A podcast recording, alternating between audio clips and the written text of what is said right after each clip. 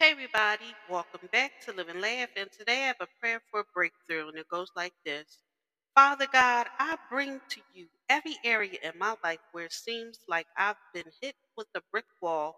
I've done everything I know to do, but you are the only one who has the power to break it down and set me free.